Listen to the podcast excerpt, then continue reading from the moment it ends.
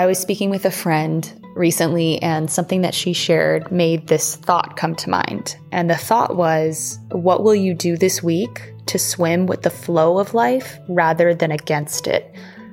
I think many of us, myself included, can make things harder for ourselves than it needs to be. And this story just hit me at the right moment, at the right time, and it was really helpful.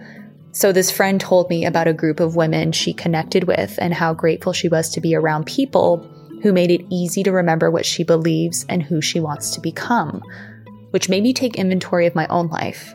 Am I making it easy to be who I want to become?